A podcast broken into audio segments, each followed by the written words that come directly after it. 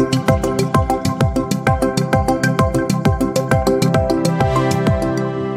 De acuerdo con el informe Estadísticas con Enfoque de Género 2020 del Instituto Nacional de Estadística, el promedio de ingreso mensual de la población ocupada al 2020 es de aproximadamente 2.203.000 guaraníes. Al desglosar por género, el ingreso promedio de los hombres es de 2.385.000 guaraníes y el de las mujeres de 1.926.000 guaraníes, representando el 81% del ingreso de los hombres. Es decir, existe una brecha en los ingresos de alrededor de 450 mil guaraníes en favor de los trabajadores. Sin embargo, un dato a destacar es el promedio de ingreso mensual entre los asalariados, donde la diferencia, aunque mínima, es a favor de las trabajadoras y se ubica en 132 mil guaraníes, lo que igualmente no se compadece con la preparación de las mismas, que dedican más años de estudios en los primeros años laborales que los hombres. Desde los 20 años hasta los 34, la tasa de asistencia a una institución de enseñanza formal es superior. Luego va decreciendo paulatinamente en los siguientes grupos etarios,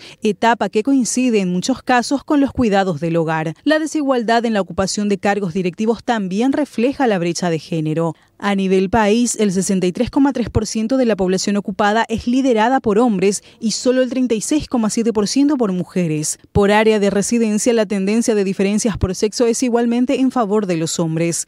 Los indicadores presentados muestran el importante deterioro que han tenido las mujeres en los aspectos sociales y económicos durante la pandemia. La desigualdad de condiciones que se había reducido antes de la pandemia a un año de la crisis sanitaria ha sufrido nuevamente una ruptura ampliando la brecha con los hombres.